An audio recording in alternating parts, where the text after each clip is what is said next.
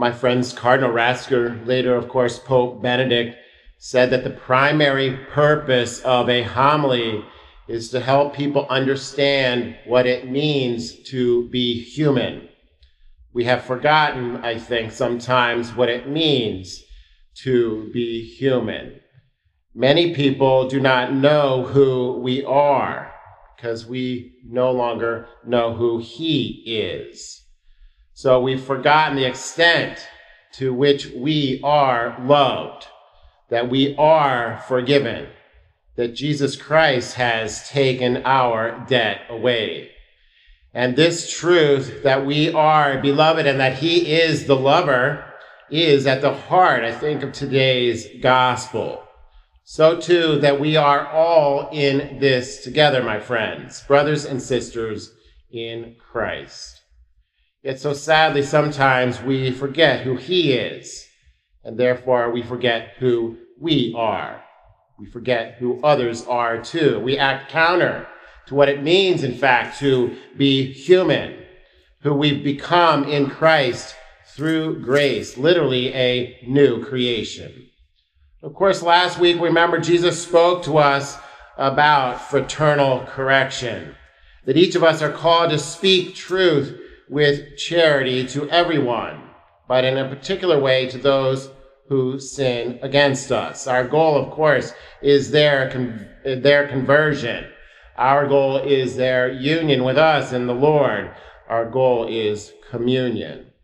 This week, Jesus tells us what to do if this doesn't work? What if someone continues to sin against us? How often must we forgive them? And again, it is Peter that steps forward and asks this question Lord, if my brother sins against me, how often must I forgive? As many as seven times? Peter is seemingly generous. Jewish law would have required three times to forgive someone. Perhaps Peter, I don't know what was in his mind, but maybe he just doubled that requirement and added one for good measure. Surely there was a limit, he thought, on how much we must forgive. We cannot be expected at peace if we are constantly having to forgive someone who keeps sinning against us. But Jesus says, I say to you, not seven times, but 77 times. Peter's seven, of course, is already the Jewish number for perfection. Seven was a complete, perfect number.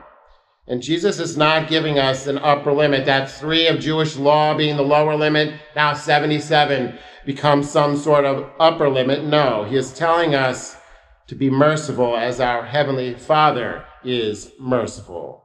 He calls us to go beyond what might be considered a natural human perfection to the divine and its infinite possibility in us through grace. To be human, to be truly human, if you will, is to be who we are through grace. To be that person that is forgiven and that person that is an instrument of that same grace of forgiveness to another. Peter asks, Lord, if my brother sins against me. Peter should have anticipated, been able to anticipate Jesus' response as if our Lord was saying to him, As long as you call me Lord and refer to the sinner as my brother, then you shall go on forgiving. It is what being a disciple of Jesus involves. Followers of Jesus, his disciples, are distributors of his mercy. A brother and a sister must always be forgiven because we are all children of the same Father. We are all brothers and sisters of the same Jesus. We are all brothers and sisters in Christ. You know, last Sunday in the gospel about fraternal correction, we spoke about the responsibility of the offended party. Today, Jesus goes against all natural hu- human instinct, and he seems to, well, he surely does, double down by giving us the parable of the unmerciful servant.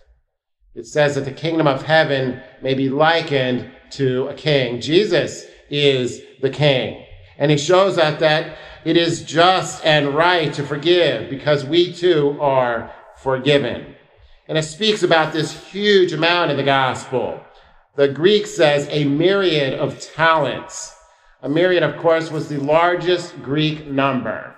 A myriad is 10,000, and a talent is the largest monetary unit, worth about 6,000 denarii. Of course, one denarii is one day's wage, so one talent was already a huge amount. But a myriad of talents, 10,000 talents, is like infinity. It's like infinity, 60 million denarii. Of course, impossible to pay back. And so, rightly, the master orders him to be sold along with his wife and children and all his property in payment of the debt. Because sin enslaves. Sin imprisons us. We're held captive by it. We are not free. Sin acts counter to what it means to be human.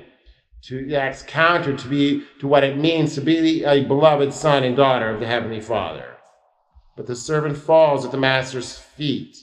The servant falls at his feet and does him homage, begging, Be patient with me, and I will pay you back in full. In full. Surely an impossibility. But the servant does acknowledge the king's superiority.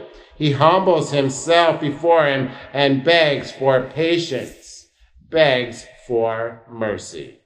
And the king was moved he was moved by his humility, moved with compassion. Compassion, he takes on the suffering of his servant and he forgives his debt. The servant, of course, each of us was purchased for a price. We were all set free of the yoke of slavery to sin by the yoke of Christ's cross. The Lord is kind and merciful. He is slow to anger and of course, very rich in compassion. If only the servant had done the same. If only he had not acted counter to his own dignity and the dignity of his brother. He was owed a much smaller amount, it says in the Greek, that was a hundred denarii, a hundred days' wages. Difficult to repay, no doubt, but surely not impossible. His fellow servant begs him, but he is not merciful with him. In fact, he chokes him. Sirach in the first reading says that wrath and anger are hateful things, yet the sinner hugs them tightly. And in this case, he hugged tightly around his brother's neck. My friends, God is infinitely more merciful than we are. We know this, I hope. He loves us unconditionally. I hope we know that too. And not because we are good, but because He is good. There's nothing we've done that God cannot forgive. I pray you know this. There's nothing we have done that He does not desire to forgive. For the Bible is literally littered with many great sinners, Moses among them. Of course, King David, both murderers. St. Peter, a denier. St. Paul, also a murderer. St. Dismas, the good thief, no doubt he did many horrible things. St. Mary Magdalene, we know her story, all great sinners, all forgiven, all saints. We are all called, my friends, to imitate God's mercy. This is what it means to be human. This is what it means to be a beloved son and daughter of the Heavenly Father. And Jesus shows us the way. And he calls us to be instruments of mercy by forgiving those who offend us and by being merciful to all. It says that the servant left, that he was sent out, if you will, and found a fellow servant, found a brother. He was called to bring the same mercy he received to him, to bring him freedom, to bring him life. Instead, he attempted to choke the life out of his brother. Why did he act as he did? So shocking, really, to think about it, to imagine. Perhaps he was simply greedy. I don't know. Maybe consumed by the material world.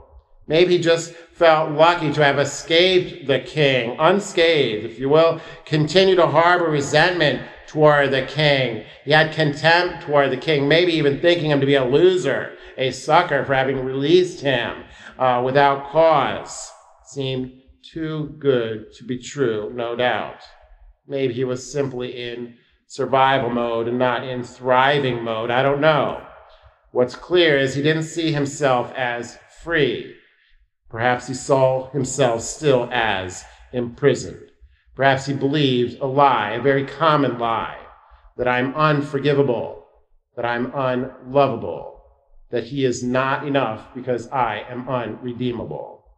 Maybe he thought that I'm not smart enough, I'm not pretty enough, I'm not strong enough, I'm not talented enough. We believe these lies, my friends, and we begin to see ourselves as victims. We see ourselves as others as oppressors. But we are all brothers and sisters of the Heavenly Father, brothers and sisters in Christ, and we are all called to forgive. To give to forgive our brother from our heart, our brother, our sister, our mother, our father, our friend and coworker, our bosses, our teachers, even our priests and bishops, we are called to forgive all who sin against us. But sometimes the person we are called to forgive is ourselves. You know, I encounter so many people each week who are living in fear because they do not know who they are. They do not know who He is and that they are forgiven. God is bigger than our sin, my friends. Let Him take it make an appointment with the priest, stand in line in the back row here, and come to that room of confession and leave a free man, woman, or child, free of what burdens us. Leave it there. Let the Lord take it. My friends, the manner in which we show mercy will be the standard by which God shows us mercy. Sirach tells us in the first reading, in, forgive your neighbors injustice. Then when you pray, your own sins will be forgiven. So beautiful, the reward for uh, for being that instrument of grace. So too, and on in the Our Father, that fifth petition, it says, "And forgive us our trespasses, as we forgive those who trespass against us." So frightening if we aren't merciful ourselves.